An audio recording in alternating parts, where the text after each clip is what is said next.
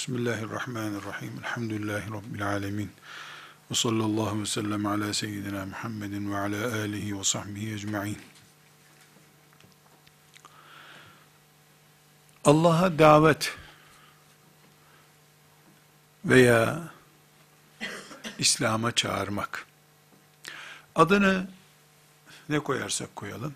Bu işi yapan kişiye davetçi, hoca efendi, İslam mütefekkiri, hangi ismi verirsek verelim. Allah'a davet, müminler arasında Allah için yapılan işlerden bir iştir. Belki namaz gibi seccadesi serilip, abdest alınıp yapılan bir iş olmadığı için, Ramazan orucu gibi iftarı, sahuru, saati belli bir iş olmadığı için, belki bu açılardan namaz gibi bir ibadet, Bedir'de cihad etmek gibi bir savaş şeklinde anlaşılmıyorsa da, davet, Allah'a çağırmak, İslam'ı tebliğ etmek, iyiliği emredip, kötülükten nehyetmek, Allah için yapılan işlerden bir iştir ve bunun bu dinde bir hükmü vardır. Fantazi diyebileceğimiz, Müslümanların vakit buldukça yaptıkları, emekli olduktan sonra meşgul oldukları işlerden bir iş asla değildir. Namazdır, oruçtur veya filan ibadettir. Allah'a davet bütün müminlerin sorumluluğundadır. Kim bu davet işini yapacak ve dini hükmü nedir bu davetin sorusuna cevap bulmaya çalışacağız. Bir kere Kur'an-ı Kerim'de çok açık ayetlerde Allahu Teala mümin olan herkese bu görevi yüklemiştir. Ama bu görev yükleme tarzı namaz gibi her mümin ezan okundukça camiye gitsin şeklinde değildir. Bu nedenle zaten Allah'a davet etmek, emri bil maruf ve nehyanil münker yapmak, cami hocalarının işi gibi algılanmıştır. Müslümanların hepsinin değil, okumuş hocalarının işidir gibi düşünülüyor. Biraz sonra ayetler ve hadis-i şeriflere girdiğimizde inşallah göreceğiz ki mümin sen eğer Allah'a çağırmak diye bir derdin olacak. Mümin değilsen elbette böyle bir dert olmaz. Ama ben müminlerdenim diyen Allah'a davet etmek noktasında neredeyim diye de bir muhasebe yapmak zorundadır. Aksi takdirde müminlik askıda kalır. Her işin yani mümince yapılan her işin farz, vacip veya müstehap, sünnet diye adlandıracağımız bir kategorisi vardır. Yani hükmü vardır. Allah'a davet etmek e, müminler için hangi sorumluluk alanını belirle tayin eder? Mesela farz mı denir? Vacip mi denir? Müstehap mı denir? Farzı kifaye deriz. Allah'a davet etmek farz-ı kifayedir. Bu farz-ı kifaye ne anlama geliyor? Bütün müminler olarak biz Allah'a davet diye bir görevle yükümlüyüz.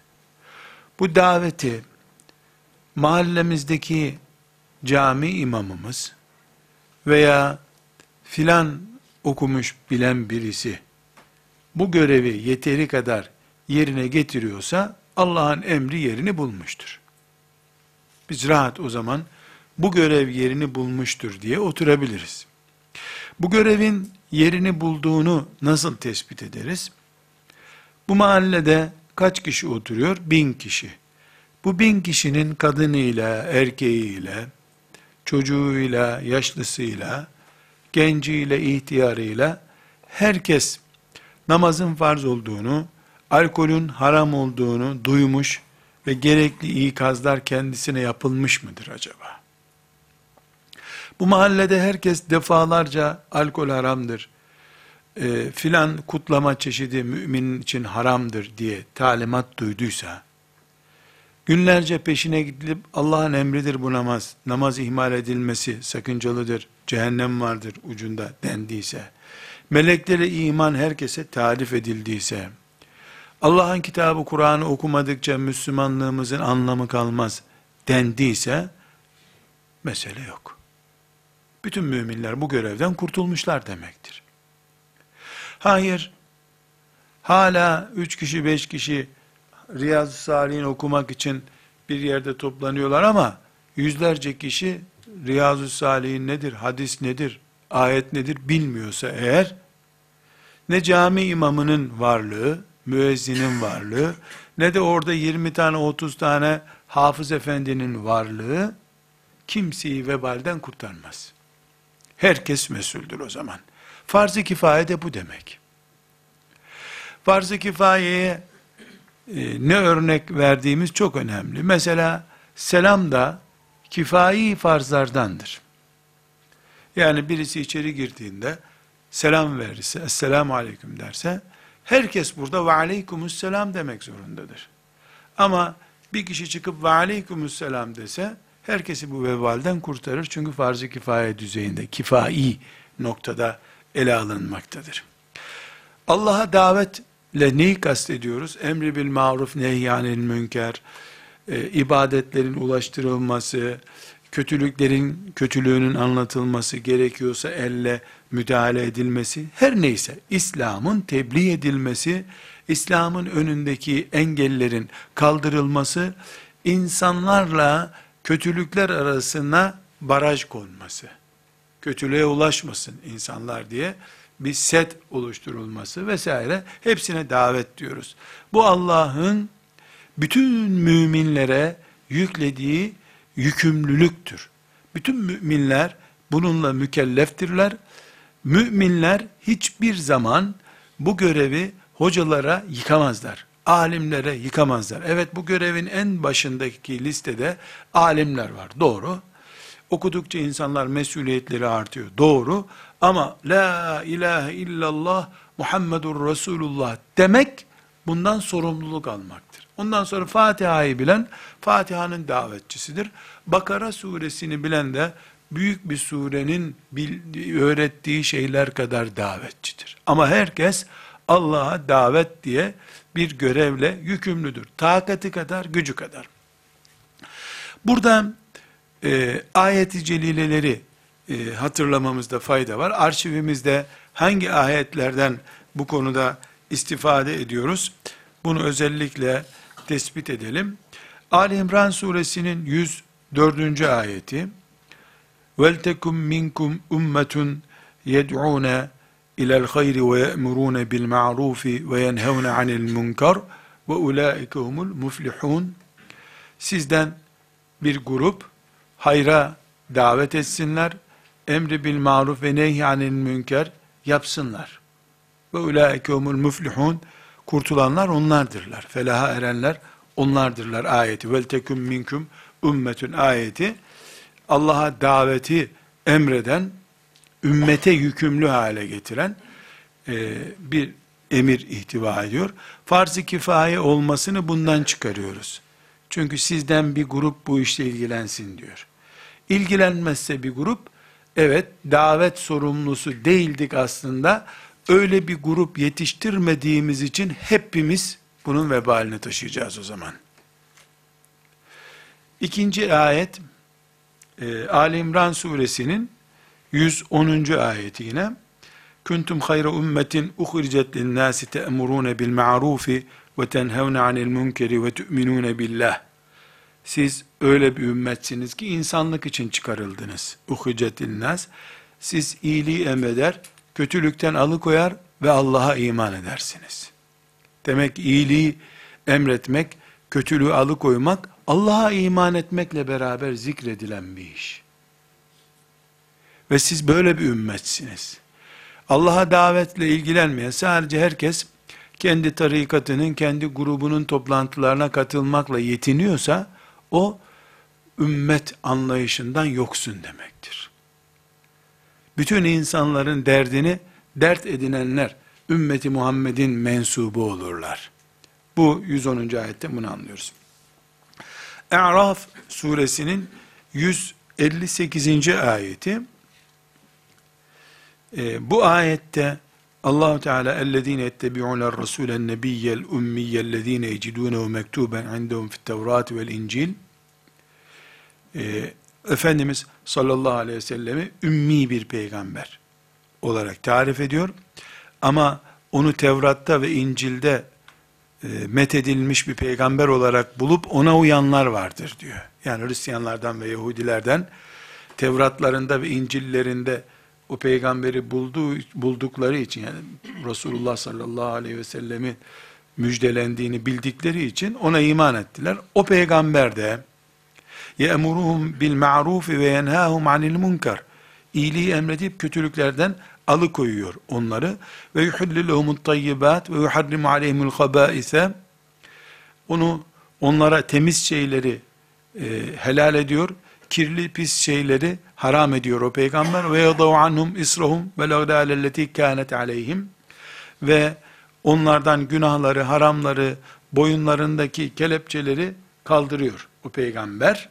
Şimdi buraya kadar peygamber efendimizi ve ona iman edenlerin Hristiyan ve İncil e, Hristiyan ve Yahudilerden iman edenlerin karakterlerini anlattıktan sonra şimdi Araf suresinin 158. ayetinin devamındayız. Aynı ayeti okuyoruz ara. Şimdi müminleri tarif ediyor. فَالَّذ۪ينَ آمَنُوا bihi فَالَّذ۪ينَ آمَنُوا bihi Ona iman edenler. Şu e, iyiliği emredip kötülüğü alıkoyan, helal şeyleri, e, temiz şeyleri helal edip pis şeyleri haram eden peygamber var ya, فَالَّذ۪ينَ آمَنُوا bihi o peygambere iman edenler ve azzaruhu ve ona destek olanlar ve nasaruhu ona yardım edenler ve tebe'un nurellezî unzile ma'ahu ve ona inen nura yani Kur'an'a tabi olanlar ulaikhumul müflihun kurtulacak olanlar onlardır. Peki buradan ne hüküm çıkardık? Ayet ne diyor? Peygambere bir karakter çiziyor. İyiliği emreder, kötülüğü alıkoyar, temiz şeyleri helal eder, haram şeyleri, işte pis şeyleri haram eder diyor. Ona iman edenler bu konuda ona yardım edenlerdir diyor. Peygamberin yukarıdaki görevi neydi? Emri bil maruf nehyanil münker yapmaktı. فَالَّذ۪ينَ آمَنُوا بِهِ وَعَزَّرُوهُ وَنَصَرُوهُ ona iman edenlerse, onun yanında bu görevlerde ona destek olurlar. Demek ki emri bil maruf ve nehyanil münker görevini yapmayan Müslümanlar, Kur'an-ı Kerim'in Araf suresinin 158. ayetinde allah Teala'nın onun yanındakiler dediği kadrodan değiller. O kadrodan olmadıktan sonra hangi kadrodansın? Sorusunu cevaplandırmamız gerekiyor. Bu nedenle e, hem Ali İmran suresinin 104. ayeti, 110. ayeti ve hem de El-Araf suresinin 158. ayeti Allah'a daveti emri bil maruf ve nehyanil münker olarak isimlendirdiğimiz Allah'a daveti iman etmenin, ümmeti Muhammed'den olmanın, Muhammed aleyhisselama destek vermeye söz vermenin gereği olarak algılıyoruz. Allah'a da. Ama bunu farz-ı kifaye olarak kararlaştırıldığı için 100 Müslüman yapıyorsa bir şehirde diğer Müslümanlar bu vebalden kurtuluyorlar. Bütün Müslümanlar birbirine savsaklar bunu da hiç kimse ilgilenmezse e, imama, müezzine, öğretmene, Kur'an kursu hocasına havale edilirse bu iş, onlar da bu işin altından kalkamazlarsa kıyamet günü neden namaz kılmadın der gibi Allah'a davete niye destek olmadın sorusunun cevabını vermek için dirilir müminler o zaman. İkinci bir başlık e, Allah'a davet niteliğiyle ilgili herkesin doğal bir cevabı var. Ya da kendini haklı gösterecek mazereti var. Gücüm yetmiyor, bilgim yok. Gücüm yetmiyor, bilgim yok. Gücün yetmiyorlar insanlar, yani ben hatip değilim, konuşma yeteneğim yok, bilgim, işte alim değilim diye düşünüyorlar. Ee, buna defalarca Musab bin Ümeyr'i örnek verdik. Musab bin Ümeyr, Kur'an-ı Kerim hafızı değildi. Kur'an inmemişti çünkü tamamı. Ee, hadis de bilmiyordu. Bin tane hadis bilmiyordu Musab bin Ümeyr. Hiçbir ilmihal kitabı da okumamıştı. Ama İslam devleti kurdu. Demek ki mesele bilgi meselesi değil. Bildiğin kadarının hocasısın zaten. Sen bildiğin şeylere davet edeceksin. Bilmediğin şeylere zaten davet etmen yanlış. Anladığın şeyleri anlatacaksın sen. İkincisi, işte benim hitabet gücüm yok. Çok basit bir cevap var burada. Ebu Bekir radıyallahu anh ki, Peygamber aleyhisselamdan sonra ümmetin bir numarası, iyi hatip olduğuna dair tek bir kanıt yok elimizde. Üç sözü bir araya getirip getiremediği de belli değil. Ali bin Ebi Talip ama müthiş hatip. Osman İbni Affan radıyallahu anh 12 sene ümmeti Muhammed'i idare etti. Filan konuşması şöyledir diye bir cümle duymamışsınızdır hiçbir yerde. 12 sene içinde şöyle etkili bir yarım saat konuşmamış demek ki. Cümleler ağzından kelime kelime çıkmış. Ömer bin Hattab'da fena hatiplik yok. O konuşmuş ara sıra. Ama Ebu Bekir radıyallahu anh'ın filan heyecanlı konuşması diye on satırlık bir konuşması yoktur. Ebu Bekir'in Allah'a davetteki yerini tartabilecek bir terazi var mı? Eğer hitabetle, konuşmayla, yazıyla ölçeceksek Ebu Bekir sıfır. Sonuçlarıyla, hizmetin kalitesiyle ölçeceksek Ebu Bekir'in önüne çıkacak kimse yok. Bütün ümmet bir kenara, Ebu Bekir bir kenara. Bundan çok net anlaşılıyor ki, Allah'a davette, iyi hitabet, kaliteli konuşma, bunlar şart şeyler değil. Yazı şart değil. Evet, faydalı, gerekli, Ali bin Ebi Talib'in konuşmaları, sözleri, belagat düzeyindedir. Yani, edebiyat açısından ele alınacak konuşmalardır ama herkesin Ali olması gerekmiyor. Davet, iman ve heyecan ister. İmanı ve heyecanı olan, hiç dil bilmese bile, çok şey konuşur. Çok şey anlatır. Bunun en kolay örneği ashab-ı kiramdır. En basit, en yakın yerde bizim yanı başımızdaki Antakya'dır. Antakya'ya ashab-ı kiram geldi. İnsanları İslam'a davet ettiler. Soru, Antakya hangi dili konuşuyordu? Rumca. Ashab hangi dili konuşuyorlardı? Arapça.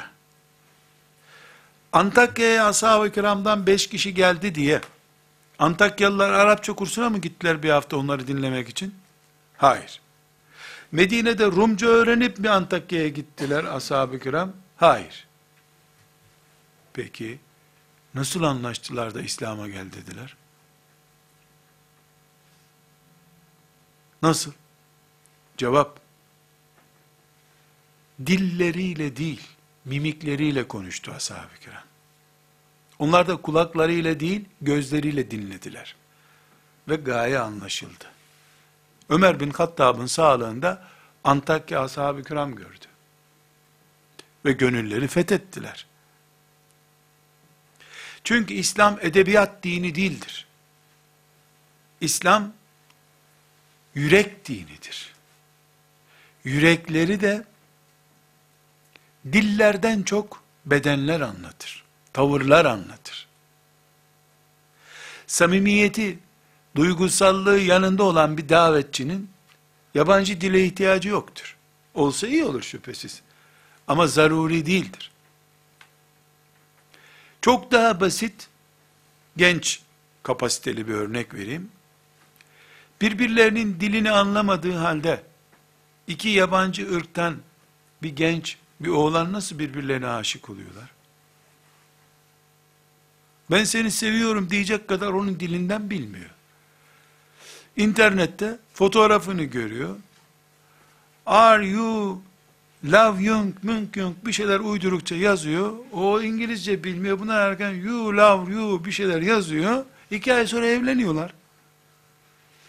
Çünkü gönüllerin anlaştığı yerde dile ve kulağa ihtiyaç yoktur. Davetçinin gönlü coşmamışsa, musaplaşmamışsa, davetçinin dilinden önce gözlerinden nur fışkırmıyorsa, o edebiyat yapacak. Edebiyatın da tesiri yoktur. İyidir, güzeldir ama edebiyat başka, İslam'ın derdi başka. Ashab-ı kiramdan örnekler versek, bugünkü internet aşkı üzerinden örnekler versek, mesela anlaşılıyor. Elbette yedi dil bilen bir e, davetçi daha iyidir. Keşke bütün dünya dillerini bilse davetçi. Hiçbir sakıncası yok. Ama tali bir meseledir bu. Asıl olan yürek dilini bilmektir. Yürek de imanla dolu oldu mu, bütün gönüller sana doğru akar. Eğer mesele dil meselesi olsaydı, Araplar en iyi Arapçayı konuşuyorlardı. Kur'an da onların Arapçasının üstüne Arapça ile gelmişti. Ve arabi Yabancı bir dil mi bu yoksa sizin diliniz mi dediği zaman Kur'an, e tamam bizim dilimiz. Mesele dil bilme meselesi olsaydı, Ebu Leheb'ler ya bizim lisanımızı konuşuyor bu Kur'an diye anlarlardı. Selman anladı Arap olmadığı halde, Rumi olan filan sahabi anladı, Ebu Leheb anlamadı. Dil değil, gönül meselesidir. Davetçinin gönlünde heyecan olacak. Sempatik olacak. Allah, iki parmağı arasında tuttuğu için kalpleri, bütün kalpleri ona doğru yönlendirecek. Zaten Allah sana kalpleri çevirmedikçe, sen 104 kitabı hatmetsen önünde anlamayacak insanlar. İbrahim Aleyhisselam'ı dinlemediler, seni niye dinlesinler? Evet, buradaki bir sorunun cevabını veriyoruz. Yani ben Arapça bilmiyorum, hafız değilim, çok hadis bilmiyorum, e nasıl konuşulur hitabet bilmiyorum, diksiyon kursu almadım, ben nasıl davetçi olayım sorusuna cevap veriyoruz. Bu mesele artistik bir mesele değildir. Musaplık bir meseledir. Musab da diksiyon kursuna gitmemişti. Ama olan Musab kafanı koparmaya geldim diyenlere bir beş dakika dinle beni koparırsın kafamı dedi. Musab'ın adamı oldu beş dakika sonra hepsi. O bir dinleyi ver beni sonra öldürürsün demesiyle gönülleri fethetti. Öldürmeye gelenler dirilip dirilip gittiler Musab'ın yanından. Koca koca konferanslar vermedi o. Gönülden gönüle taşınan mesajlar verdi. Ama anlaşıldı. Allah da tesir ve bereket verdi. Davetçiliğe bu mantıkla bakmadıkça kendi kendini yokuşa sürer insan başka bir iş yapamaz. Buna rağmen yahu bu bizim işimiz değil çok zor. Millet dinlemiyor. Benim zaten kapasitem belli filan gibi mazeretler uyduranlara fıkıh eksenli itirazlarımız var. Bunların birincisi birinci meselemiz Rabbimiz hepiniz dinime davet edeceksiniz diye bir görev verdi bize. Biz şuna iman ediyoruz. Allah olmaz şeyi emretmez. Kula kaldıramayacağı şeyi emretmez. Ne olmaz şey emreder ne de kaldırılamayacak yükü kaldır der. Eğer Allah siz davet edin dediyse Bu yapılabilir bir iştir. Bütün ümmete bunu emrettiyse yapılabilir bir iştir. İbrahim Aleyhisselam'a ve ezzin fin nasi bil hacci ye'tuke ricalen. İbrahim Aleyhisselam'a sen insanları hacca çağır dedi. İbrahim Aleyhisselam Mekke'deydi. Çıktı bir taşın üstüne. Ben kimi çağıracağım ya Rabbi dedi. Kimse yok ki burada dedi. Kimse yok ki dedi. E insanlar gelin hacca nasıl kime diyeceksin? Sen emret dedi Allah Teala. Sen söyle. O çağırdı. Her hacca giden ihram giyip hacı olmak için ne der? Lebbeyk Allahümme lebbeyk der. Hacca böyle girilir. İlk su. Lebbeyk ne demek? Buyur Rabbim geldim demek. Ne demek buyur Rabbim? Ta kaç bin sene önce İbrahim Aleyhisselam'ın bir taşın üstüne çıkıp gelin insanlar Allah sizi beytine çağırıyor sözünü duydum geliyorum ya Rabbi diyorsun. Manası bu haccın. Hani İbrahim boş taşlara konuşmuştu. Ot bile bitmeyen kayalarda konuşmuştu. O öyle ama duyuran Allah. Niye 10 yaşındaki çocuklardan 100 yaşındaki ihtiyarlara kadar kimse zorlamadığı halde, hatta gitmemenin bir sürü gerekçesi bulunduğu halde, Kur'a ile gidilebildiği halde, herkes bir Kabe'ye gitsem diye hasret çekiyor. Çünkü İbrahim öyle bir çağırdı ki, mümin olarak bir saat yaşasan, kulaklarında yankı buluyor o ses. Geldim İbrahim demeden uyuyamıyorsun rahat.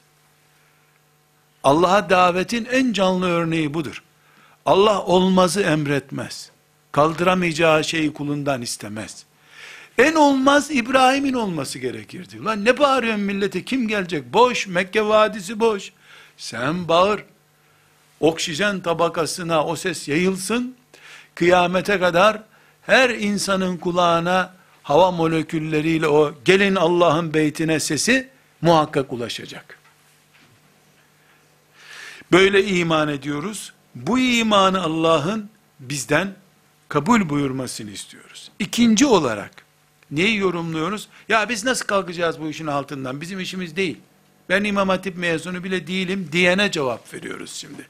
İkincisi biz illa insanlar tamam tamam tamam alkol veda alkol sen konuştun yarın namaza başlıyorum öbür gün sakal bırakıyorum daha öbür gün çocukları hafız yapıyorum. Öbür gün de cihada gidiyorum inşallah. Bir hafta içinde asaptan biri oldu. Böyle olması diye bir derdimiz yok bizim. Olsun keşke böyle ama ben konuşurken, yazarken, muhabbet ederken bu değil gayem. Bu değil gayem. Gayemi A'raf suresinin 164. ayeti açıklıyor. Peygamberlere itiraz ediyor. Müşrikler. Diretiyorlar. Boşuna konuşuyorsun diyorlar. Yoruyorlar. Bir, iki, üç, beş. Bu sefer peygamberlere diyorlar ki, iz kâlet ümmetun minhum, lime te'izûne kavmen illâhu muhlikuhum, ev muazzibuhum azâben şedîdâ. Yani akşam eve geliyor, hanımı ya da birisi, şu, Şuayb aleyhisselama birine diyor ki, yahu Allah bunlara belayı indirecek. Kulakları tıkanmış, kalpleri mühürlenmiş bunlar. Bu melunlara azap gelecek. Ne bugün gene gittin sen bunları anlattın ki ya? Ne anlatıyorsun? Dinlemiyorlar. Bak seni alay ediyorlar. Taşlıyorlar seni. Ne yoruluyorsun boşuna? Dediler peygamberlere diyor. Ne cevap vermişler onlar? Kalu ma'zireten ila rabbikum ve leallehum yettekun. Evet, ben de biliyorum dinlemiyorlar. Adam yerine koymuyorlar. Kalpleri kapanmış. Ma'zireten ila rabbikum. Rabbimize karşı özrümüz hazır olsun bizim. Ben demiştim ya Rabbi diyebilmek için çıktım bugün ben. Beni Allah bu işi dert ettim gaye edindim, yıpranıyorum, yırtınıyorum, yapmaya çalışıyorum diye görsün, hiç önemli değil gerisi. Galu ma'zireten ila rabbikum ve leallehum yettekun. Bir umut belki Allah'tan korkarlar. Tamam kalpleri kilitli ama bir umut ki Allah'tan korkabilirler. Ma'ziraten ila rabbikum. A'raf suresinin 164. ayeti de bu şekilde bize bir ufuk açıyor. Yani asıl gayemiz bizim. Bugün konuştuğum 100 kişinin zeki çocukları hemen bize gönderilsin. Zekatları da hemen bize gönderilsin. Toplantılara da daha kalabalık katılalım. Böyle değil gayemiz. Ma'ziraten ila rabbikum ve leallehum yettekûn. Bir umut onlar tövbe edip Allah'tan korkarlar. Bir umut. Ama asıl gaye ben kurtulayım Rabbimin önünde. Çünkü bu davet bana yap diye emredilmiş bir şeydi. Ben bugün bu daveti yapmasam ben de suçlu olacağım. Ben kurtarayım kendimi. Ne yaparsa yapsın onlar. Diyor. Ma'zireten ila rabbikum ve leallehum yettekun bu demek. Neyi konuşuyoruz tekrar? Ya bu hoca işi değil miydi? Niye bunu bize yüklediniz ki? Niye bütün Müslümanlar bundan sorumlu oluyorlar sorusuna? Üçüncü olarak cevabımızda diyoruz ki, Resulullah sallallahu aleyhi ve sellemin, şimdi okuyacağımız hadisi şerifinde, Müslüman olduğu halde, Allah'a davetten muaf tek bir insan tutmamıştır. Ali, Ali İmran suresinin 104. ayetinde sizden bir grup bulunsun demişti. Bu okuyacağımız Müslim hadisinde ise Resulullah sallallahu aleyhi ve sellem Efendimiz iman etmiş her Müslümana görevindir bu diyor. Hadisi şerif arşivimizde bulunsun. Müslim'in 50. hadisi şerifidir.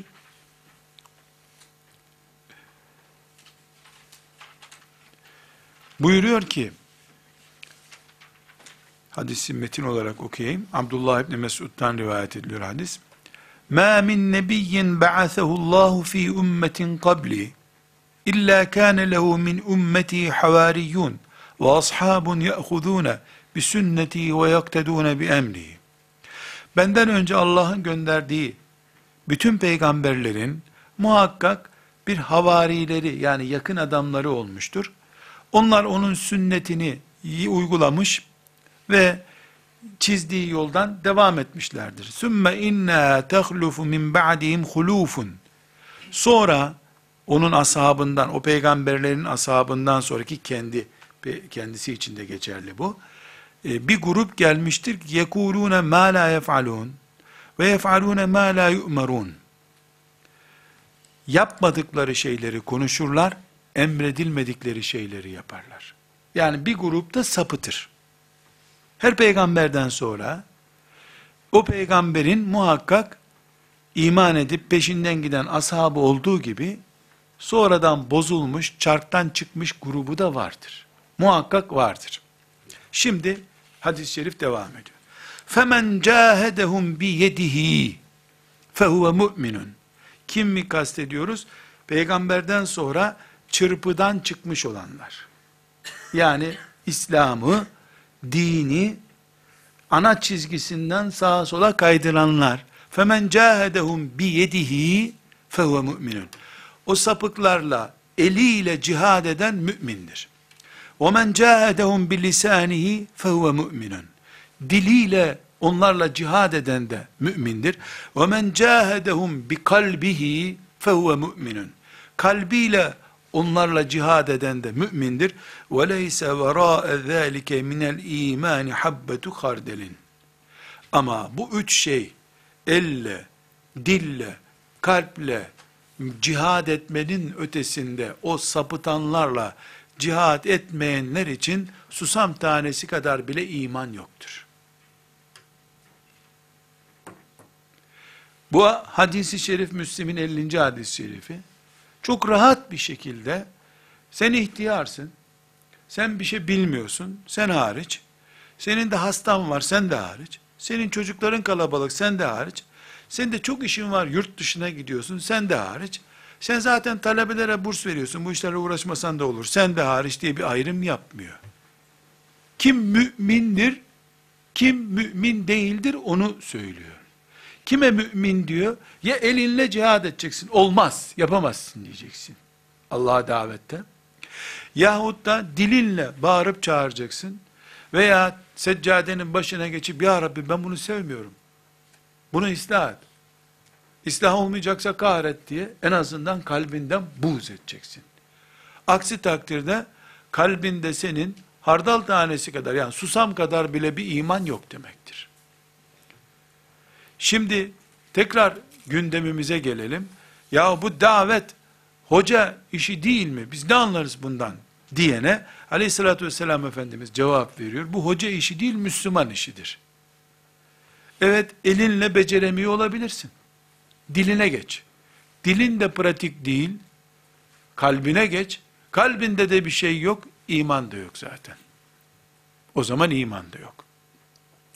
Dolayısıyla Allah'a daveti hocalara yıkmak gibi bir hak, İmam Hatip mezunlarına veya cami imamlarına devretmek gibi bir hakkı yoktur Müslümanların.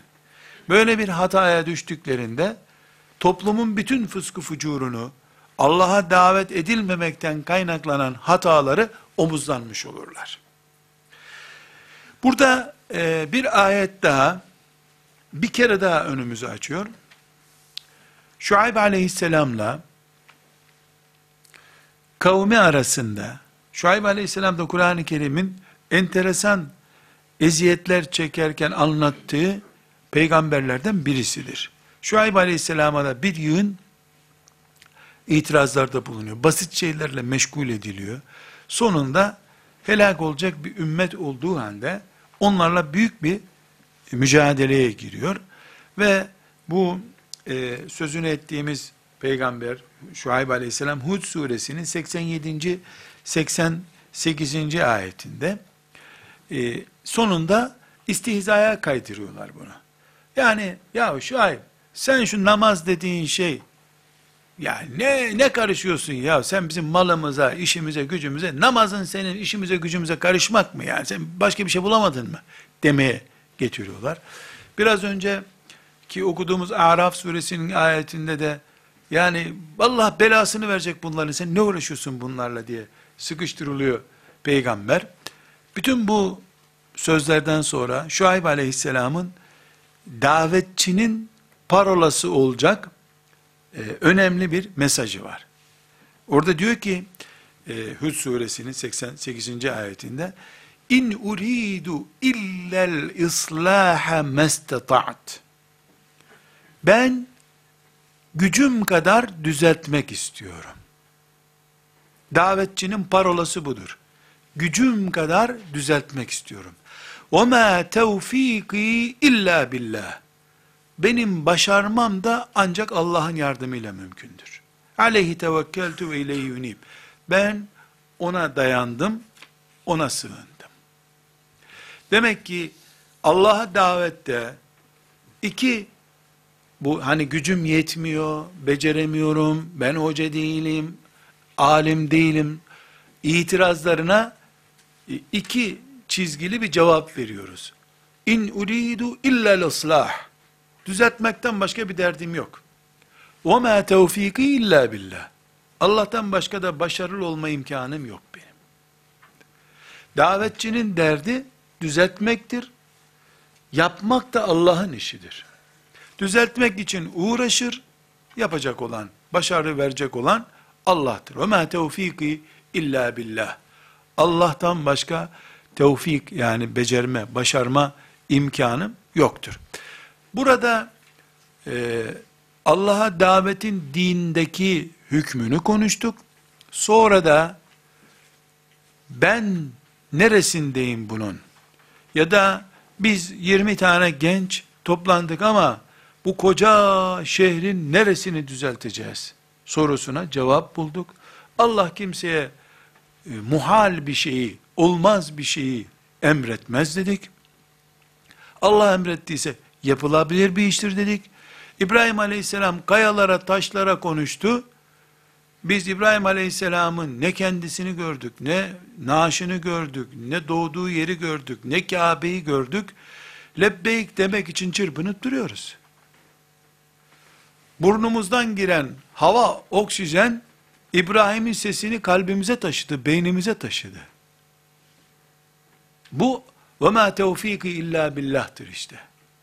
Kulun vazifesi Allah'ın emrettiğini yerine getirmek, özrünü hazır hale getirmektir. Ben yapmıştım ya Rabbi. Ben uyumamıştım. Ben çırpınmıştım demektir. Zaten insanların kalbine hükmetecek olan Allah'tır. Allah'ın işini kul kendisi üstlenmez. Bu göreve topluca Allah'a davet görevi diyoruz. Bu görevi yaparken şu in uridu illal islaha mestata'at diyebilmemiz için yani Şuayb aleyhisselam in uridu illal islaha mestata'at ma'zireten ila rabbikum ve leallehum yettekun bunları söylediler ama Allahu Teala da onlara siz böyle kıvırıyorsunuz, eğiriyorsunuz aslında tembelliğinizden bu sözü söylüyorsunuz demedi. Demek ki bu sözü hakkıyla söylediler. İçini doldura doldura konuştular. O zaman bizim e, davetçiliğimizde belli bir kalite standardı oluşturmamız lazım. Yani yaptığımız işte ben Allah için yapıyorum, mazereti mazur olsun deriz ama bu iddiamızı ispat edecek bir zeminde oturup oturmadığımızı da test etmemiz lazım. Biz buna Allah'a davette temel ilkelerimiz diye bir başlık da açabiliriz. Bu temel ilkelerimiz yani şuraya kadar konuştuğumuz konuları özetleyen temel sistemimiz neler olabilir? Birincisi kardeşler, Allah'a daveti biz ibadet olarak görüyoruz. İbadet. Allah'a davet iş değildir, ibadettir. Eğer ibadetse, bütün ibadetlerin iki temel dinamiği vardır. İhlas ve ittiba. İhlas, Allah için yapmak demek. İttiba, sünnete uygun yapmak demek. Allah için yapıyorsun ama ashab-ı kiramın çizgisinin dışına taştın bir kıymeti yok. Hem ashab standardında olacak hem de niyetin Allah rızası olacak. İş, güç, geçim, şöhret, grup, destekleme vesaire böyle şeylerden aşmış olacaksın. Allah'ın rızasını gözetiyorsun, sünnete bağlı kalarak Peygamber aleyhisselam ve ashabının gittiği yoldan gidiyorsun, bu ibadettir. Bir. İkincisi, Allah'ın dinine davet bir gaye için yapılmalı. Bu gaye, ümmeti Muhammed olmalıdır. Ümmeti Muhammed'in altında kalan hiçbir gaye, yaptığın işe cihat kalitesi getiremez. Bunu tekrar söylüyorum. Hiçbir mümin tarikatına, grubuna, vakfına, derneğine, abisine, amcasına hizmet ederek Allah'ın dinine hizmet etmiş olamaz. Allah'a çağrılır. Vakfa çağıramazsın. Cemaate çağıramazsın. Dergine abone toplamak cihat değildir. E bizim dergimiz cihat dergisidir. Hiçbir dergi, hiçbir alimin kitabı, hiçbir cemaatin prensipleri Allah değildir, peygamber değildir. Sahipleri Allah'ın kullarıdır, iyi müminlerdir. Kur'an'ın alternatifi değildir. Peygamber Efendimizin alternatifi değildir. Sahabeden biri bile olsa. Ebu Bekir, onca muhteşemliğiyle Ebu Bekir'dir. Peygamber aleyhisselamın alternatifi değildir. Hizmetkarıdır kapısında. Herhangi bir hizmet anlayışı, din anlayışı, eğer benim dergimin satılmasıyla, vakfımdaki salonun dolup dolmamasıyla ölçülecek bir şeyse o ibadet değildir. Sosyal hizmettir. Sosyal hizmetlere ibadet demiyoruz biz. İnsanlık. Üçüncüsü, Allah'a davet eden, yaşadığı dönemdeki ümmetin gerçeklerini bilmek zorundadır. Yaşadığı dönemin ümmet ümmetinin gerçeklerini bilmek demek. Hangi asırda yaşıyorsun? Hangi e, insanlarla haşır neşirsin? Teknoloji çağında mısın? Matbaanın icat edildiği çağda mısın? Mancınıkla savaş yapılan çağda mısın? Mızrakla savaş yapılan çağda mısın? İnternet çağında mısın? Kibrit kutusundan telgraf oyunu oynanan çağda mısın sen? Yaşadığın çağı, o çağın getirdiği sorunları, insanları şeytanın hangi tuzaklarla alabora ettiğini bilmek zorundasın. Bu dönem, Müslümanlara zekatın öneminin anlatılması gereken dönem değildir. Bu dönem, Müslümanlara faizin tehlikesinin anlatılması gereken bir dönemdir. Zekatın öneminin anlatılması gereken dönem Ebu Bekir radıyallahu anh'ın dönemiydi. Şimdi zaten zengin Müslümanlar zekatlarını verecek yer bulamıyorlar. Ama zekat veren Müslüman da bankadaki faizindeki paranın da zekatını vermeye kalkıyor. Bu dönem faiz dönemidir. Dolayısıyla davetçi faizle ilgili bir macera yaşayacaktır. Bu dönem Müslümanların her birinin dört kadınla evlenip çok çocuk sahibi olma dönemi değildir. Sünnet olarak ikinci, üçüncü karın olsun deme dönemi değildir. Bir hanımınla bile huzurlu yaşayıp yaşayamayacağım belli olmayan bir dönemdir. Davetçi bunu bilecek. Bu pratiği bilecek. Aksi takdirde davetçi suyu öğütür değirmende. Halbuki su öğütülmez, buğday öğütülür. Boş iş yapmış olur. Evet, o da sünnet, o da dinden ama senin günün başka bir gün. Sen başka bir afettesin. Tıpkı ne gibi? Ağustos ayında insanlar üstündeki atleti bile çıkarıp yaşamak istiyorlar. Seyyar satıcı da eline kürk almış. E bunlar soğuk geçirmez, bunlarla kutuplarda bile gezersin diye reklam ediyor. Kim onun sattığı malla ilgilenir ki? Ya da kış günü atlet satıyorsun. Bu atlet ter emer diyorsun. İnsanlar kışın terlemiyorlar ki niye alsınlar onu? Evet yazın gene lazım olmayacak mı? Ama pazarı değil şimdi. Yazın lazım olacak. Aynen bunun gibi. Zekat hiçbir zaman ikinci konu değildir. Ama zekatı inkar eden yok. Faizle zekat abi kardeş olmuş. Öyle bir hastalık var şu anda. Bu dönem fırtına dönemi yangın faiz kapısıyla, zina kapısıyla geliyor. İnsanlar evlenip başlarını belaya sokmuş kabul ediyorlar kendilerini. Kadınlar erkekleri düşman, erkekler kadınları düşman edinmişler. Senin davetçiliğin bu dönemin konularını yakalamaktır. Ve dördüncü konu olarak da kimi çağırıyorsun bunu bileceksin. Sen davetçisin. Yani doktorsun. Sen karşındaki insanın başı ağrıyorsa Kaldır bakalım ayağında romatizma mı var mı diyeceksin adama. Kimin derdi nedir? Bileceksin karşındakileri. Çünkü üç sınıf insan var. İman açısından bakıldığımızda. Bir, hastalıklı Müslüman gelecek sana. İki, cahil insan gelecek.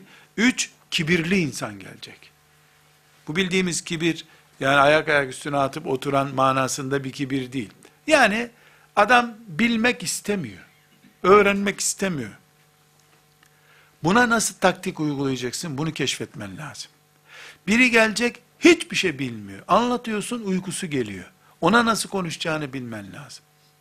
Öbürü gelecek, Ayşe anamıza dil uzatıyor. Mümin namaz kılıyor ama hastalık var, mikrop var bünyesinde. Fitne çıkarıyor Müslümanlar arasında. Şu yoktur İslam'da bu vardır diyor. Kur'an'ın bu ayetini boş ver, bu ayetine bak diyor. Filan hadisi boş ver diyor. Yani hastalıklı. Ona nasıl davranacağını bileceksin. Karşında ya hastalıklı insan olacak, ya cahil insan olacak, ya inatçı, kibirli insan olacak. Bunları tanımak zorundasın.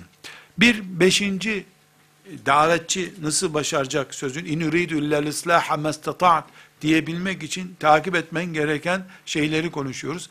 Kademelendirmeyi bileceksin. Kademelendirme nedir? Mesela teyemmüm dindendir. Ama ilk defa bir Müslüman olacak adam, sen de ona teyemmüm nasıl yapılır anlatıyorsun. Taharet bilmiyor ki adam sen teyemmüm anlatıyorsun. Taharetsiz çıkmış, istibra yapmadan tuvaletten çıkmış. Teyemmüm alsa, gusletse, zemzemle gusletse o namaz kılamaz ki istibrası yok adamın. Önce istibrayı, tuvalet terbiyesini anlatman lazım. Tuvaletten çıkardıktan bir hafta sonra abdesti anlatman lazım. Sonra günün birinde sular kesilirse teyemmüm böyle yapıp 6 ay sonra tarif etmen lazım teyemmümü. Sıralandırma ve kademelendirme bil, bilmen gerekiyor. Allah'a davet edeceksen. Mesela hırsızın kolu kesilir. Selamun aleyküm adam ilk defa geldi. Dün sarhoştu bugün ayıktı. Allah'ın emridir hırsızın kolu kesilecek diyorsun. Allah Allah. Daha namaz yok, oruç yok, zekat yok, din yok adamda. Kol kesmekten başladın. Sıralama, sıralandırmayı adamına göre konuşmayı bilmek zorundasın. Altıncısı davetçi teknoloji ve sistem olarak donanımlı olacak. Mesela ehliyeti olup araba kullanamayan, on parmak yazı yazamayan, teknolojik cihazların cep telefonundan e, bilgisayarına kadar kullanımını bilmeyen bir davetçi davetçi olamaz bu zamanda. Bu çağın adı telefon çağı, bilgisayar çağı, internet çağıdır. En basit örnek bu çağda mesela kısaltılmış rumuzlar kullanılmaya başlandı. İEA diyor. EFG diyor. ETG diyor. Ya bunlar Kur'an'da mı geçiyor kardeşim? Usulü fıkıh mı bunlar diyemezsin. Çünkü insanlar karayollarında bu yolda elektrikli denetim sistemi vardır diye yazmıyorlar artık. EDS yazıyor. Davetçi olarak da Allah Allah bu ne demek bir lügata bakalım dediğin zaman sen seviyesi düşük bir davetçi olursun. Burada bir tatlı hatıra nakledeyim. Bir arkadaş bizi evine davet etti. Orada da e, yani bir ıslah konusu vardı. İki abi kardeşi bir tür barıştırmaya gidecektik. E, çok modern bir apartmana gittik. Kapıda zil mil yok baktım. Numaralar var sadece. 1, 2, 3, 4, 5 tuşlar var yani. Biz gidince hemen resmimiz kapıda çıktı böyle. Bir şeye girer, istihbarat merkezine girer gibi. Şimdi bastı. E, hoş geldiniz yazıyor ekranda. Tuşlayınız diyor. Allah Allah. Şimdi yanımda da iki üç tane arkadaş var. Neyse baktım onlar tuşlasın diye hiçbiri tuşlayamadı. Neyi tuşlayacağız, nasıl tuşlayacağız? Ondan sonra neyse tesadüfen bir yere bastık tanınmıyorsunuz yazdı. Meğer gelen herkesi kameraya alıyormuş o. Sen basınca da tuşlanıyorsun. Yani tanınıyorsan tak kapıyı açıyor. Dış kapıdayız daha. Tanınmıyorsunuz, e, şahsı arayın diyor. Allah Allah, adamın adı neydi şimdi bilmiyoruz. Şimdi kapıcı ziline basayım diyorum. Meğer kapıcı zili de yok. Yani basacağım biz filancaya geldik. Adamın adını soyadını bilmiyorum tam. Çünkü bir yere davet edildik filan kapıya gelin dendi. Aksilik mi adamın telefonu da yok üstümüzde. Bir, bir iki üç dakika durduk filan. Ee, dışarıdan biri geldi binaya girecek. Kenara çekilir misiniz beyefendi dedi. Niye dedim. Ben tuşlayacağım sonu görmemeniz lazım dedi. Böyle bankamatik gibi biz kenara çekildik yabancı olarak. Adam içeri girdi kapının kapandığını kontrol etti gitti. Kaldık ortada biz. Dedim arkadaşlar burada Allah bize başarı yazmayacak. Adamın oturduğu binanın ziline çalmayı beceremedik biz. Adama ne anlatacağız biz burada ya? Bu adamın klasında değiliz biz. Evet, bu daha, ben ilk defa gördüm İstanbul'da öyle bir zil. Güya da çok hani geziyorum görüyorum ama onu görmemiştim. Evet suç değil görmemem ama başarıya engel. Nitekim sonra onun tanıdığı arkadaş, bize aracı olan arkadaşı aradık. O onun evini aradı. Adam kapıya indi, bizi karşıladı. Büyük törenlerle içeri girdik. Edebiyatımızda yaptık ya bu ne biçim zil filan dedik. Özür diledi adam bizden. Nezaket gösterdi. Demedi adam bize siz hangi çağda yaşıyorsunuz ya. Neyse çıktık ve başaramadık o işi biz. Ev sahibini ikna edemedik. Yani keramet olarak tutmadı benim dediğim. Öyle bir halsizlik oldu bende. O adamın zilini çalamadık biz. Meğer orada adamın e, zilini e, kapı dairesini basıyorsun 16. 16'dan sonra sana kimlik soruyor. İşte sen adını soyadını yazıyorsun tuşlara. Yukarı zile çağırıyor. Filanca kapıda bekliyor sizi diyor. O onay verince kapı açılıyormuş. Böyle Merkez Bankası'nın şifreleri gibi bir şey. Çok hoş güvenlikli bir sistem. Yani ucuz bir şey olsa ben evime taktırırdım herhalde. Yani çok teknolojik güzel bir şey. Her halükarda yaşadığın çağın teknolojisini bileceksin. Yani on parmak e, bir yazı sistemi bilmeyen öğrenciye burs verilmemesi lazım bence. 18 yaşından bir haftadır gün almış, hala ehliyet yok, e, ona burs verilmez. Kapasitesiz insandır o. Çünkü ehliyetle araba sürmek, on parmakla yazı yazmak bir iş değil bu çağda. Çocuk işi ümmeti Muhammed'i yönetecek insan makam şoförü beklemez. Kamyon da sürer, otobüs de sürer, taksi de sürer, işini görür insandır. En basit örnekler, en yaygın örnekler e, diye bunları veriyorum. Yoksa herhangi bir şekilde e, bunlardan ibaret değil Allah'a davetçi olmanın temel ilkeleri. Burada bir önemli husus daha var arkadaşlar. Allah'a davetçi müftü değildir. Davet başka, müftülük başka. İkisi bir insanda birleşebilir mi? Birleşebilir. Davetçi fetva vermez. Fetva taşır. Bu haramdır diyor alimler der. Müftülük Ebu Yusuf'un makamıdır. Zor iştir. Davetçi şehir şehir dolaşan insandır. Kolay kolay ondan müftü olmaz. Okuyamaz. Vakti yoktur davetçinin inceleme, araştırma yapamaz. Hazır fetvaları okuyabilir o. Hazır fetva okuyarak da fetva verilmez. Bunu da bir yedinci madde olarak kenara not edelim. Bu ilkeleri söz ettikten sonra netice şuraya gelmiş olduk. Ee, biz Allah'a davet diye bir görevle yükümlüyüz. Bu davet görevimizi e, herhangi bir e, sıradan sosyal iş, işte İmam Hatip Lisesi mezunu, ilahiyat mezunu olduğu için yapılan bir iş olarak değil, tam anlamıyla ibadet ve cihat olarak görürüz. Tam anlamıyla. Ne demekse ibadet o. Ne demekse cihat o şeklinde görürüz. Bundan bu ecri bekleriz. Rabbimiz böyle bir görevle bizi görevlendirdi. Bunu emretti Rabbimiz. Bundan e, beklediğimiz sevap, namazdan beklediğimiz sevaptır. Zekattan, cihattan beklediğimiz sevaptır. Nasıl namazı ifsad eden şeyler, namazın mekruhları filan varsa, bu davet işinin de mekruhları var. Onlara bir nebze temas etmiş olduk.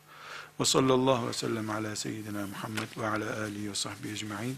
Velhamdülillahi Rabbil alemin.